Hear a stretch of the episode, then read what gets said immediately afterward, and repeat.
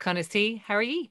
Welcome to the Candlelit Tales podcast, where this episode we are having a chat about the previous episode, which was the story of Nemed. Well done. I thought you were going to forget it there for a second. I did too. I didn't. I wasn't going to. I'm it's entirely under control. I was just speaking in a measured tone. Well, my name is Aaron, and I'm chatting about this story with my sister Sorcha. And. I guess we've got a lot to talk about uh, in this whole book of invasions, all taken from the Lebor Gabála, back written by those good old monks back in the day uh, when they were, I don't know, writing down these stories in the 12th century, I believe, is the earliest, maybe 11th. I've looked it up. But Somewhere a, a long time ago, anyway. It was a while And back. I guess it was a while back. It was a while back, which is bizarre considering how specific some of the times of these things are that are given in these stories. That is like low key my favorite thing about the Book of Invasions, where they're like, on Tuesday, the 25th of February at 4 o'clock p.m., you know, a lake burst forth spontaneously in welcome when a man stepped on Ireland. Like, they just, it's Yeah, yeah. so weirdly precise. I tend to leave them out because I can never remember them properly. Um, There's but I do. They're really specific though. There's like it like it goes Cessair and there's 33 years Yes. um, or 30 years depending um, before Partholon, and then there's 300 years till Nemed lands. So Yeah.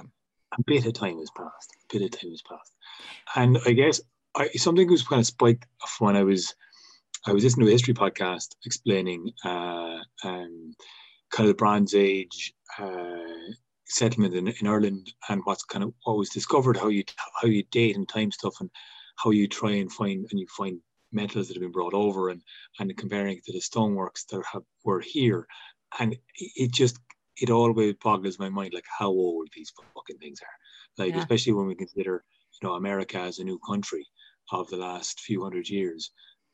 This this island had inhabitants for thousands of years.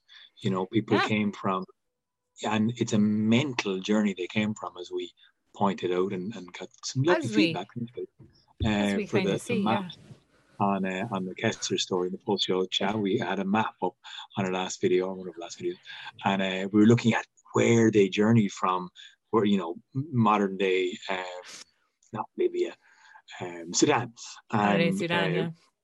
Up the Nile. travel. But so Nemid and his people are supposedly from the Caspian Sea. Yeah. And I love this idea of like a group. And again, there's nothing really given about Nemed and his people beforehand. the only thing that they that said, and it's said actually in the Partholon story, um, in one of the versions that I read, is that Nemed is a, like a great grandnephew of Partholon. Right. Like there, there's a there's some kind of familial connection, maybe.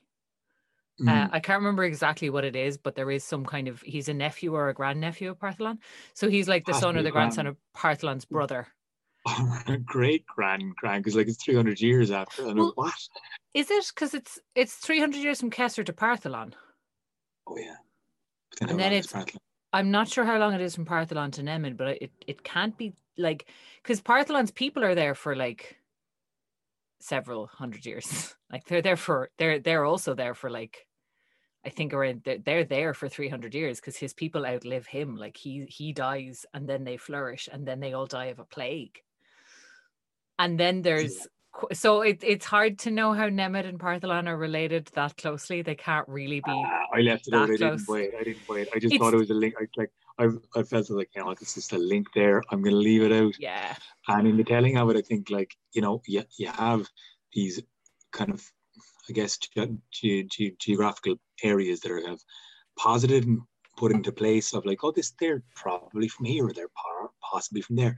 Yeah. And looking at it, you're like, cool. It's somewhere obscure. It's it might be, and the reference I gave in the story was that they were in a, a sea surrounded by land, which doesn't, Yeah. which is you, usually it's the other way around. You know, it's kind of like an island surrounded by sea, so they they kind of so they, they flip themselves where where they where they go from. They- They're in a reverse island, which is the Caspian yeah. Sea. And then they go, okay, cool, let's go to an island island surrounded Yeah, by ocean. Uh, yeah, he's he's from he's from somewhere. He's from question mark. He's maybe from because Partholon is from somewhere in the Mediterranean. And like there's there's different names given like some places are called like scythia and sometimes they'll say greece and sometimes they'll say the caspian sea. And i think generally speaking you're right i think it's like it's a little bit like um the 40 days and 40 nights thing in the bible. It's just a term for like far away. Like far Oh. enough away that it's super exotic and nobody i know has ever been there but i know it's a real place. Yeah, It and this is also seems before to be they kind of knew about Asia. You know, well like that's what i mean that's what i mean like if you think about the 12th century if you think about people in ireland in the 12th century you're net like who are you go like you're going to meet somebody sure you're going to meet traders from north africa you're going to meet people like that's that was the main kind of or that was a big trade route from the west of ireland down to iberia and down to north africa. But like who are you going to meet that's been to greece? Like physically been to Yeah. greece and then comes back like the world is so much smaller for us today like i've been to greece my parents brought us there on holidays when i was tiny a lot actually you, You were there once me. you you, you got me Uh, lost. i didn't get you lost? You i wasn't lost. there i was at home in the swimming pool everybody else lost you No, hang on a second. I was Did completely unaware. No, that was that was that was your other sibling. That was the responsible older brother who lost you in Greece. just that way, Um, I was, abandoned in Crete. It goes along, you know, there's a lot of uh, psychological problems, my traumas of, of um, uh, Traumas. You were fine. You, in fairness, Tiny Yeah, Aaron was super on it because Tiny Aaron just like walked and asked somebody for help and like found his way to the main street and then was like, "Oh, I recognize this," and then like toddled his way back to the apartment building. Our parents freaked the fuck out. were fucking traumatized. Yeah, my dad had like had taken up a vendetta. He, he basically done the whole uh, taken thing. He was like, He, yeah, him. I I got- will spend the rest of my life searching for him. He's abducted. He's gone. But I will. I will never rest. I will never give up. I will always. I know. He's He'd gone full. Liam Neeson in his brain. Fully. he was like, okay, we can sell the house, we can get our assets together, we can do this, we can do this with this. Maria can stay with with Sorcha and Neil, and like I'm just gonna go do this, and this is where I'm gonna start. And like there, there were people talking about like we can get the ports shut down, like we can because it's an island, we'll be able to like lock it down. Like it was there, stuff was intense. I meanwhile was in the swimming pool. I had no idea any of this was going on. Uh I don't remember hearing Neil's perspective in this other than he was adjacent to the massively freaking out Tony. I think our Yeah. mom was probably less freaked out by Tony because I think she probably was like, I can't go there. Like, we'll find him. He's somewhere on the island. You know, we'll get him before it goes too far. Yeah. But yeah, Yeah, Tony was like full fucking disaster mode. I still have I still have memories of like kind of finding my way back, like images. Like I was what three or four or something. Um, Uh, hang on. You were. No, because it was the year that I was. You were older than that. You were you were nine or ten, because I was. What? You I know I wasn't. were. You might hang on. No, No, we were there. Oh, sorry, I was fourteen. You Yeah, were, so I you were seven or eight. You were seven or eight. okay, I like to pick it up and, and make make make it sound. You weren't three. that wee, but no, no, no. You weren't. You weren't that wee. You were. You were seven fine, or eight. Anyway, Um, And because I had a that was- birthday and we went to Knossos, and I also got served wine a lot on that holiday, so I can't have been that young. And you're only mean- six years younger than me. I thought I was 16, but I was actually probably I think I was maybe 14. huh, Yeah, yeah, yeah, yeah, yeah. 14. we've massively diverged here, Sorcha. a massive tangent, but that's okay. That's my fault. Oh yeah, man, we're doing a podcast. I forgot we were doing a podcast. so No. anyway, So my point, the the the reason we got onto this massive tangent mm, because we were talking about, hey, we've been to Greece. 11th slash 12th century Irish people, to them, Greece is a rumor. They've they've met someone who's met someone who's met someone. Like the most well-traveled person you'd likely meet had maybe been to continental Europe. And like Greece would be a long way. And like, you know, like other than people whose profession was trading, and I'm not Yeah. sure how far people actually went. Like, was it like, you know, did things get moved in little hops? Like, Greece was Well- a, uh, it, like I said, I think it was kind of like, it's the farthest away that you're like, I definitely have a certainty that this is a real place? Well, it's it, it was all it was kind of from a, a navigation point of view. It was all about getting past the Straits of Gibraltar, mm-hmm. and it mm-hmm. was actually about getting out into the Atlantic Sea. And the seafaring folk of those times had that as a massive thing to get over because they were stuck in this kind of like, you know, it's a sea, but it's it's it's it's also a huge bay. It's it's landlocked. It's landlocked and it's also like it's full of other seafaring nations. Like you've got the Greeks and the Phoenicians, and you've got all these different like navies, you know, around the place there. Mm. And like it's also relatively safe. Like in terms of storms, they're not as destructive in the Mediterranean as they would be in the open ocean. And also sure. like you know you're thinking shipwrecks you're thinking stuff like obviously ships would be lost in the mediterranean people would would drown but like it wasn't you didn't there wasn't as much like open sea navigation. Like it was it was within sight of a coastline kind of navigation i think for yeah, the most part. keep your eyes yeah you keep your eyes on land. So like this whole idea of like you know the sort of 17th century in we figured out astrolabes and sun position and navigation by day. So we're just going to like light out and see if the world is round or not. Because if we go in a straight line and we get back to where we started it's round.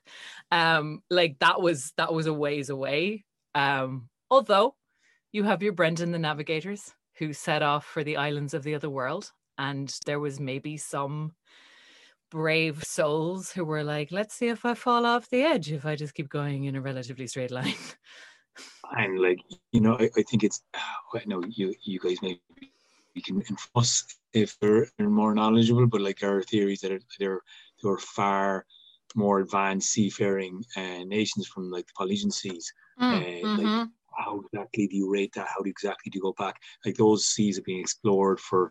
Oh yeah. We're not even we're not even talking about like East Asia. Those people were miles ahead, like leagues ahead, in terms of navigation and ships and all that kind of stuff. But again, it was like that was incredibly difficult to get to oversea before you had you know we had that that happening recently where the um the Suez Canal got blocked up and it was like oops that's our that's the only way we move stuff what we need yeah that. and that was and that was a colossal project to build that so like in the ancient world that was not even a, a whisper of a dream like if you wanted to get hmm farther so I, I feel like greece was kind of like the edge of the known world probably for the people who were writing this and the caspian sea was like this is definitely definitely actually a place but i don't know you know i don't have any clearer idea beyond that like there well, were maps also, of europe and uh, you get it in the kind of king of the world leads. stuff as well um sorry but just to, to finish like you, you the, their concept of the world was basically bound up in kind of the Mediterranean Sea and North Africa and mm. Ireland. And everything around that was just like, here be monsters, question mark. I don't know if anything is actually here. Maybe there's an edge and you fall off it. I don't know. Yeah, yeah. But this is where like there's a big population explosion, like the I guess Fertile Crescent is where supposedly, you know, farming originated from and, and that's where the populations of the world started to come from and spread from because I guess once an area gets overpopulated, they move on and try to move and and kind of get mm-hmm. to other areas and, and, and that's how it worked.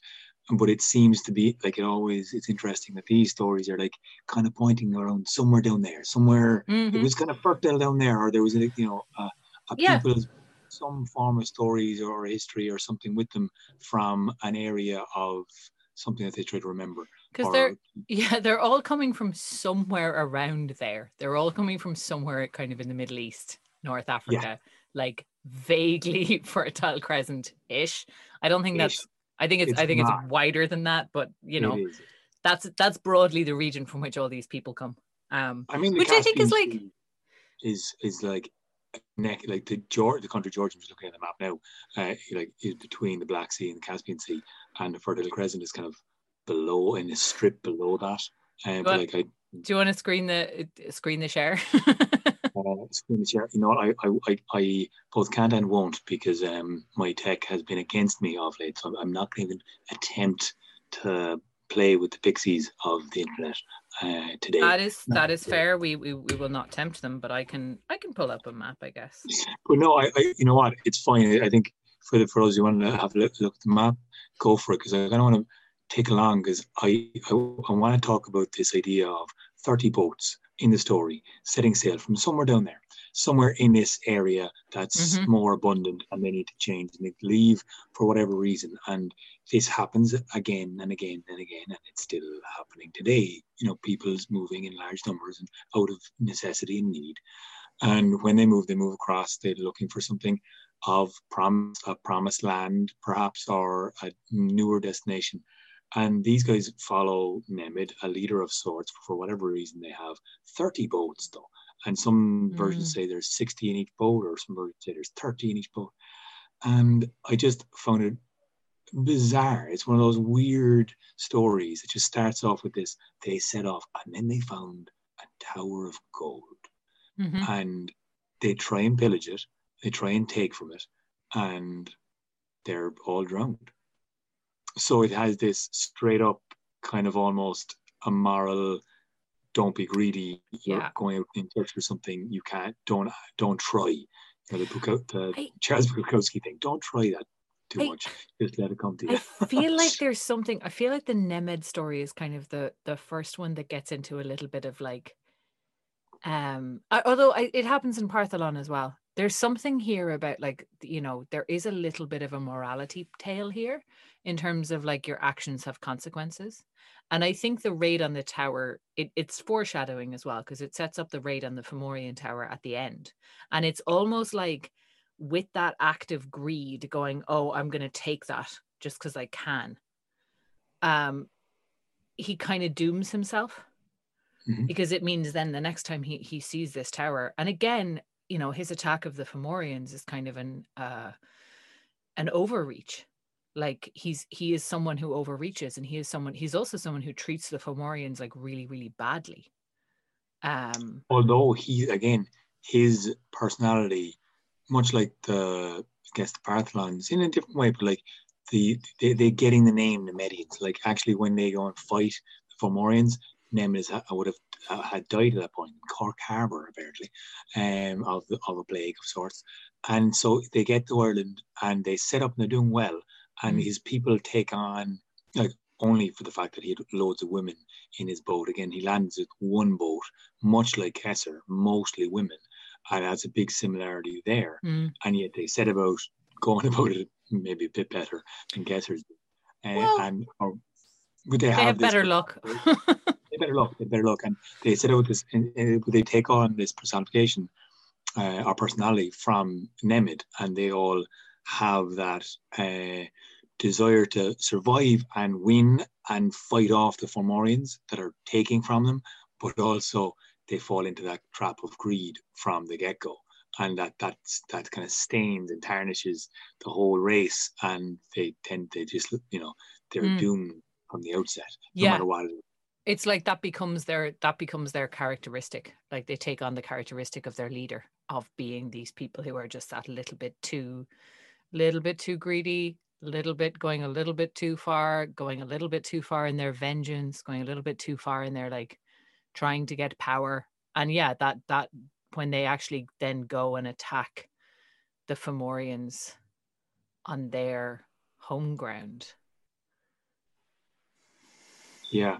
Well, we so we, we'll, we'll leave that for a moment because I want to think about like so one of the big things in this is like there's there's a character the wife wife of Nemed is Macha, and her her name we know very well now in, in a lot of stories and some of you listeners might have recognized her as well. Uh, the Morrigan has three aspects: the goddess of war, Macha, Badb, and An is one other name of the Marignu, or the goddess of battle fury. And Macha is such a strong name. And I guess you get these kind of names that almost become like tropes for kings. Like Uki is like a king that comes up in every kind of, you know, you lo- Uki. loads of re- repetitions of names that were popular maybe then and they're not as popular now and they don't quite marry in, in modern tongue. But in the myths, there there's loads of them. So there's a few Yeah. Machas, but not that many. Not that many. Mark is a Mark is a serious name. Uki, I think, is more of a title because you get Yeah. Uki Uki Aram, and one of the names of the Dagda is Uki Ollathair, which means like Mm. kind of Uki, father of all, which is it sound it yeah. Anyway, sorry, Macha. Yeah, yeah, yeah. No, it, it, it's good differentiation, but like Macha definitely has her own powers in this, and she is set up as the one who sees and has the vision uh, for how to kind of essentially, and in, in different readings, essentially how to kind of become balanced with the land. And so it mm. became uh, for her to try and do that and try and uh, link up uh, some way of har- some harmony between the peoples and the land, uh, which is which is kind of beautiful, but then also tragic because uh, she doesn't survive very long mm. after that, that that vision when she sees uh, something bad coming, you know, and that's an artistic choice to pop in the, the Fomorians at that point. I mean, they, they kind of land and they're there, but they're they begin to get raided fairly quickly after they land. Mm-hmm. And their response is much like the Partholons, no crack with this. But then they have this weird relationship with the Fomorians yeah. and these people. Um, so first of all, go on, you, you talk us through. They fight with them first, and then they manage to you know, get rid of them, but they don't do very well after that, do they? Well, like I think it's an interesting contrast to Partholon because in the Partholonian story they have this one battle and they win, and then they like leave each other alone. Like there's no further mention of them interacting. It's kind of like, okay, cool. We're not going to hassle you. You don't hassle us. And I think in the Nemedian story, then you have like in different accounts, you have stories of him putting the Fomorian kings to work and like making them dig forts for them which we'll see again when we're looking at the Bres story of like that's one of the kind of humiliations that Bres puts on um people of like like the Dagda to like be a fort builder, be a digger of forts. I love that that's the verb for building forts. By the way, it's just kind of, but like he he kind of after defeating them he goes after them. Like it doesn't mm. end there again nasty and his attitude of being the best having the best being seen to be the greatest and have the greatest fortress to get these four brothers of the Fomorians to capture them and make them build the fort with this really you know suspect um you know idea of okay you're going to snarry stuff and there's an amazing actually I was listening to the Eddie Lenihan uh, podcast recently and he was talking about trades and traders and the, he told more of a folk tale of, of the best um, fort builder in Ireland. It was a Kerryman who went over to England to build a, a fort for, for the king. But the wife knew that he wouldn't survive it. So she made sure that he kept a, a very important tool at home that he'd come back for. And so there's all over and back where the king sends, oh, I'll send my son over to get that tool. And then the wife captures the son in order for him to be let back because this is going to happen. The, this son is yeah. going to be killed, or the, the tool man, craftsman's going to be and killed. It's a trope. As soon as he builds the best. Yeah, you know? yeah, yeah. And it's such a trope in mythology as well. Like it's in the Greek myth of the labyrinth as well, like Daedalus and Icarus. That's why they're fleeing. That's why Icarus flies too, too close to the oh. sun, is because they built the labyrinth for King Minos. And he says, Well, if you leave, you'll be able to tell people the secret secret of the labyrinth and I can't have that. So he he's like he's kind of kept in sort of like genteel slavery, but that is like mm-hmm. that is the implication is like if he leaves, he'll be killed, and that's why he's that's why that escape is so kind of daring. So yeah, Nemed pulls a like full evil king move by being like build me the best forts and then I kill you, which is kind of interesting because I think this is one of the things that like we've been talking about a lot in this series is like the Fomorians are cast as evil because the shorthand like it just kind of they're they're so often cast as evil. And anytime i see like a sort of a anytime any sort of modern fantasy like you know pulls some things from irish mythology they will usually go well the tuatha de danann are the good guys and the fomorians are the bad guys. And that's as far as they go. But like the fomorians make really easy monsters. And like because they're they're mysterious and they're and they're hostile. And like they're hostile to people who aren't also fomorian. They're they're tribalistic. And like i've definitely seen depictions of them in kind of you know, like I said, fantasy fiction that like takes its inspiration from Irish mythology. They're like lizard people and they're like twisted, deformed, like creatures, and they're I like mean, some of the descriptions of them are that. Like you can almost Yeah. read. I visualize the orcs from Lord of the Rings. Like Yeah. this, that's so like even the metallic and the kind of the building their arms and like the construction of their faces sometimes and how they're stitched back together and you know the, these these like grotesque and oddly lumping giant giantesque creatures and kind of how they're uh, presented in, in in a lot of descriptions as well as being completely the opposite of that Yeah. like being completely beautiful and lovely and, and uh, Mhm. yeah it's kind of bizarre to have those two Well, like you know, we were talking about this in terms of, and we'll we'll talk about this more because as the Fomorians continue to show up in this series, because they are the they are the one constant, and I think they really kind of make sense to me as a as a people of the sea, Hmm. because that's in an island nation, that's what the sea is.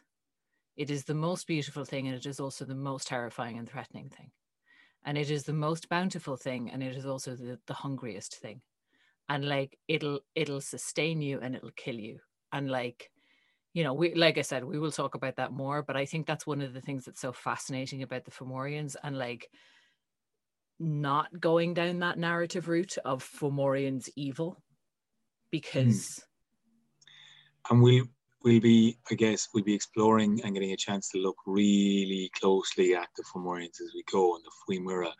And I guess our whole task as we've been discussing this ourselves, and that's probably why you forgot you were doing a podcast, because we've had a number of phone calls uh, this week about these stories that we're trying to get together and, and we're trying to get ahead of ourselves and record. We keep on recording the same week as the podcast, which is driving Rue O'Shea absolutely mental. yeah we're music for us. giving him very little time to get all of that music together we're really bad we like to be about a month in advance. We're now currently not at all. So Not you're probably listening to these stories as we're putting them out. But as a result, we're talking about them a lot. And I think I'm, no wonder you forgot you were doing this because I guess the the mind frame of, of how we tell the stories uh, really affects how obviously you know they come across to a listener. But we have to really understand what the hell we're doing in order not to get that simplistic Yeah. with the good and bad because it takes a lot of exploration. Okay, it's very simple to say, okay, they're not bad guys. They're they're they're just others. But then you suddenly you have all of these basic bad uh, things that are they're doing: raiding, pillaging, warring. Yeah. They're the warring. They all they they ward with Partholon, who is our, who is our protagonist in the last. Even though we don't have a huge amount of sympathy, they fight with Nemeda again. He seems greedy. He seems like a bit of a dick. But they're the bad guys, right? Uh, or they're Yeah. fighting again, and they're raiding, and they're and then they put it. Then you almost feel sorry for them because Nemeda is a bit of a dick in this one, and, and he doesn't Mhm. act very kindly. And he kills the four brothers in case the best tower ever is not or fort is not built um or, or outdone.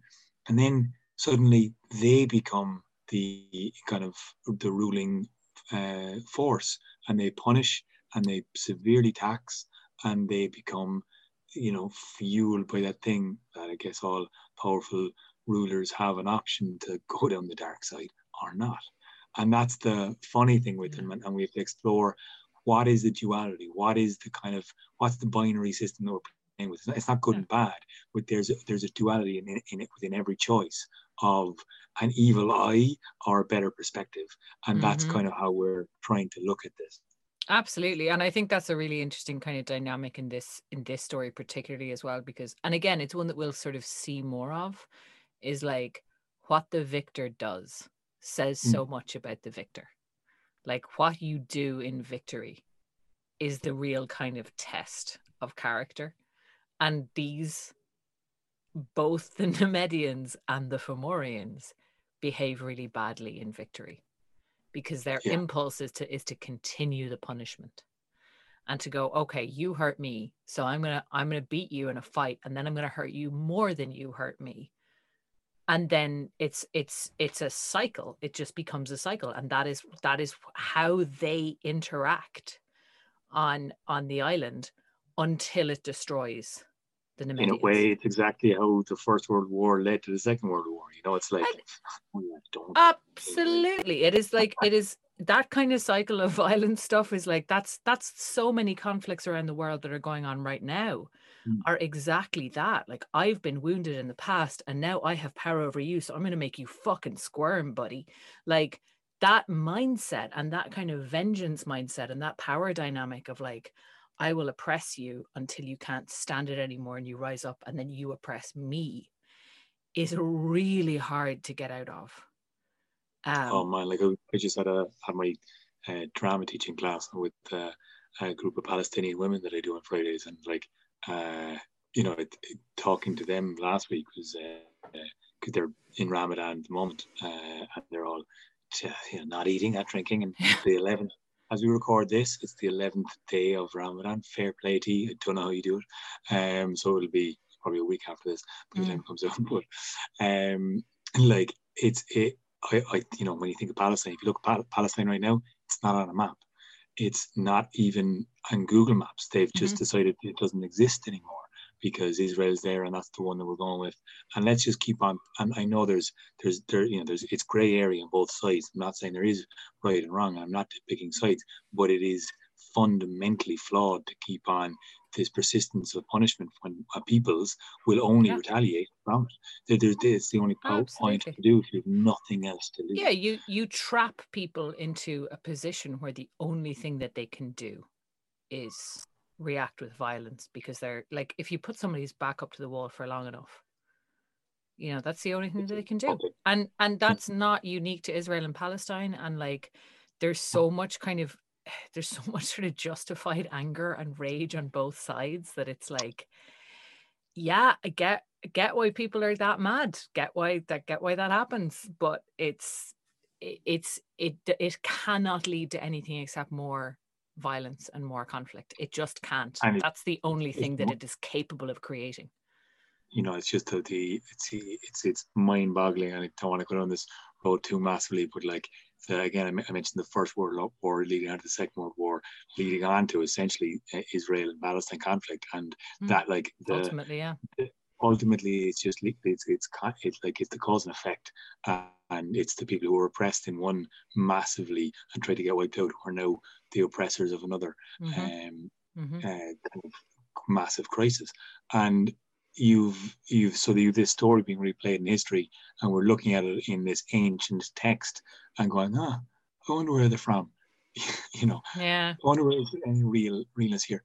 Like the truth for me is in the pudding is like there, there's something so holily true in this. It's Mhm. speaking a language. It's telling a story, and, and that's what people ask me all the time: Are these stories true? Can you speak them? You tell them like they're true. Is there any historic evidence? I'm like, it's in, intuitively true. yeah They're- the not that kind of truth fucking they're so on the ball at the it, you don't need the facts to be fucking straight to actually nail down something that's uh, like so humanly uh, correct. And this is how people operate and this is how people are fueled by emotions and blinded by uh, what's going on in front of them because they want to be in a higher higher more more powerful position and oppress than not be oppressed.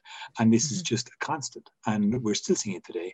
And here we have Nemed starting off from a very greedy position, running away probably from fear with 30 other people, seeing desperately a chance of wealth and throwing everything at it and then being penalized hugely for it, mm-hmm. surviving that, but obviously having that trauma, only riding with his sons and women and setting up and surviving and clearing the 12 planes and having the welcome from the land itself as four more lakes burst open.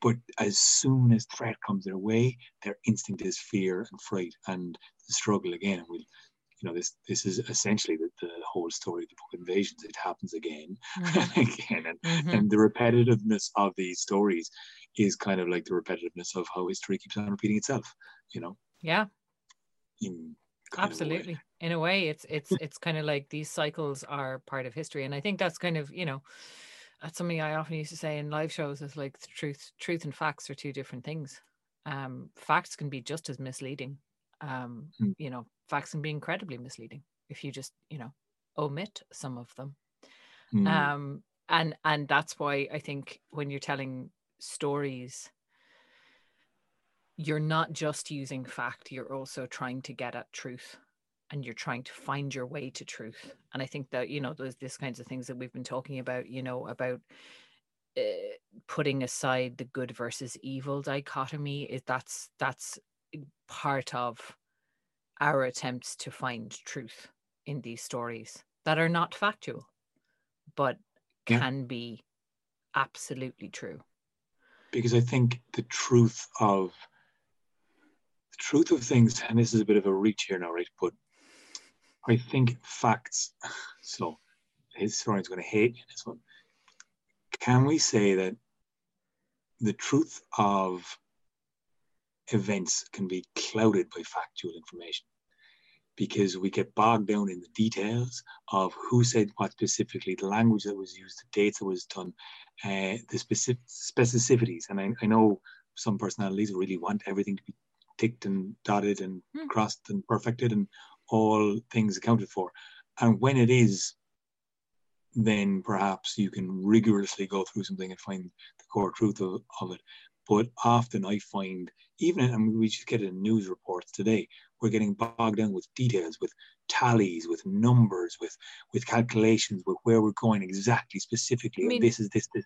Yeah, absolutely. Like the hmm. drowning of somebody in facts is like that is a that is a, a delaying tactic that is used in law in kind of like you know in corporate law cases that is one of the ways that they can you know a big company can can delay uh, a case is by sending the opposition buckets and buckets and buckets and buckets and buckets of information that they have to then go through in an incredibly laborious time intensive uh, expensive way like that is a thing that is mm-hmm. like used as a tactic to stop truth coming out. But equally, oh, and like, I don't want to, you know, equally, you can massively distort the facts depending on the story you want to tell. Like, that's, yeah. uh, that is also a very, very, that is a tactic that I think we all understand extremely well.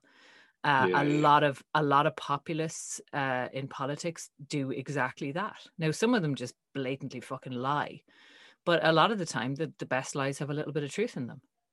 Well and it's like, like those, you know. you, you, you told that um, very beautifully to our last storytelling course of how eyewitness testimony is more uh, trusted the better that the uh, arc of the story fits uh, plot and uh, yeah. more the, the, the the semiotic analysis of witness testimonies um, the the the more something fits a, a, narrative structure, the more likely it is to be believed, and that's just about like nothing that, to do with facts. Nothing to do nothing with facts. To do. Nothing to do with facts. Purely to do yeah. with we have a bias towards a certain kind of story structure, and yeah. if we hear things that don't fit that, we go, mm, doesn't sound right, because it doesn't sound yeah. right. Because it's it literally doesn't sound right. We have this kind of idea in our head of how a story should go and if it doesn't sound right, we're like, eh, I don't know. that's why really everybody should come do our story. Pluggity plug, plug, plug. How to do their thing. Uh, we do actually have more dates up on the website, just FYI. Yeah, we, do. we do. It's good. It's been uh, it's been real good. And actually, by the time this goes out, I think we will have started course three. We will. We will. Yeah. Uh, which is been uh, a joy to even set up and amazing to, uh, I mean, go over and relearn the stuff that we've been kind of teaching each other. It's been fantastic for uh, look, yeah. re-looking, really examining these stories because I guess once once the Fomorians present themselves as the big obstacle, we've we're kind of we're, we're we have to get over that obstacle. There's the there's the big that's the, the, they represent the dragon or the the monster, and, and that's kind of right. How are we going to get over this obstacle? And they stay there for kind of most of uh, this whole book of invasions and they become bigger and fiercer and more of an opposition and it's kind of like we're in suspense as we're building towards the, the battles of Moytura, which are the, the biggest battles. We briefly had Partholón fighting magic battle. We briefly mm-hmm. had these kind of fights with the Nemedians and these skirmishes. And then the, the thousands that drove them out to Tory Island who, you know, there's not much of a fight there because they essentially just get lashed against the, the cliffs and they're they're drowned, which is a bit of a bit of a doozer. Yeah. But Don't fight the sea Yeah. people in the sea. don't do that. Bad don't do that. move. But so we're, we're kind of we're waiting for them to really reveal how badass they are, and it's kind of like we're gonna, you know, it's keep, so keep it simmering, keep listening because it's it's, it's Mm. boiling up to Mm-hmm. the big reveal and that big final uh, how they become so fantastic. Absolutely. But first we have to meet because Meth- uh, Nemed's people scatter. And this Yeah. is the first time uh, in the in the Book of Invasions that we have people who come back. hmm And so next week and the week after are going to be about some of the people who come back, uh, Yeah. the descendants of Nemed. Um, and also. I, I cannot I cannot we cannot end the Nemed story without mentioning the the the son of Nemed who went to the neighboring island, Oh yeah, Brit- well Britain there's Whale. four boats. yeah, there's four boats. I was going to mention there. The first boat they go come back and they die of a plague, which is just a brief line. It's like it's always there. It's like ah, they were they were just they were doomed Yes. again. It, it fulfills that doom. You know what they're Mhm. doomed. They're they were never going to get back.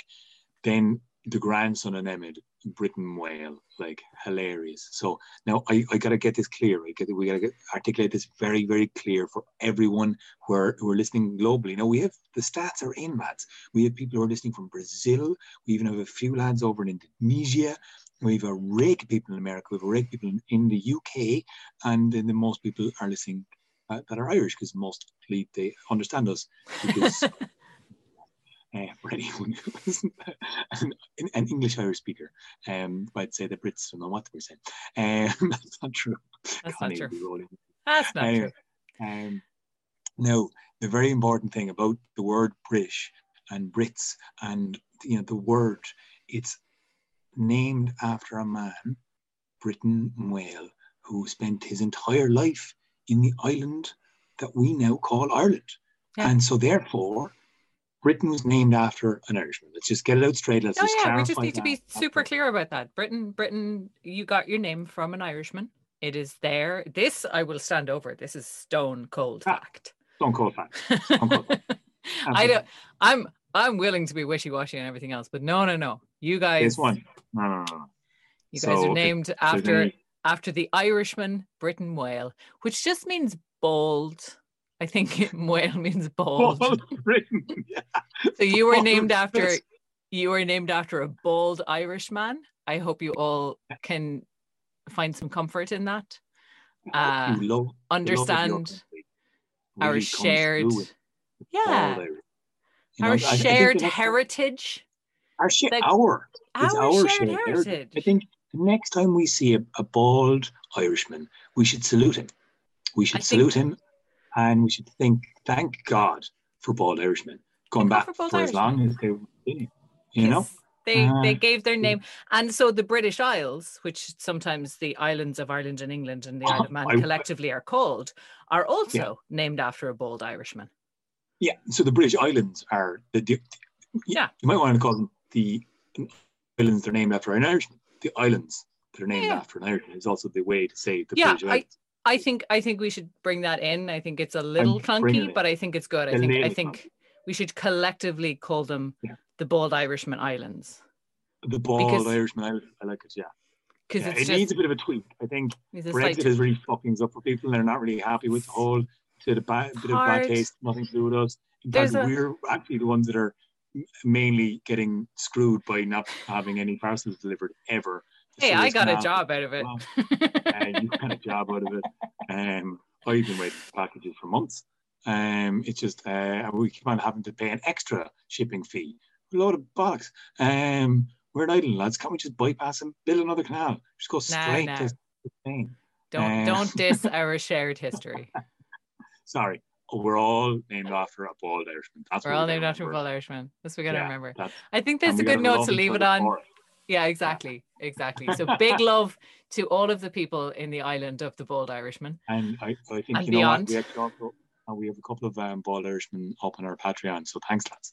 Um, and all of you who have hair on our Patreon, uh, thank you too, because uh, there's there's a few, of you, and we Mhm. wouldn't be able to do this podcast without you. You're Mhm. absolute legends. You've got to patreon.com forward slash candle tales to support us.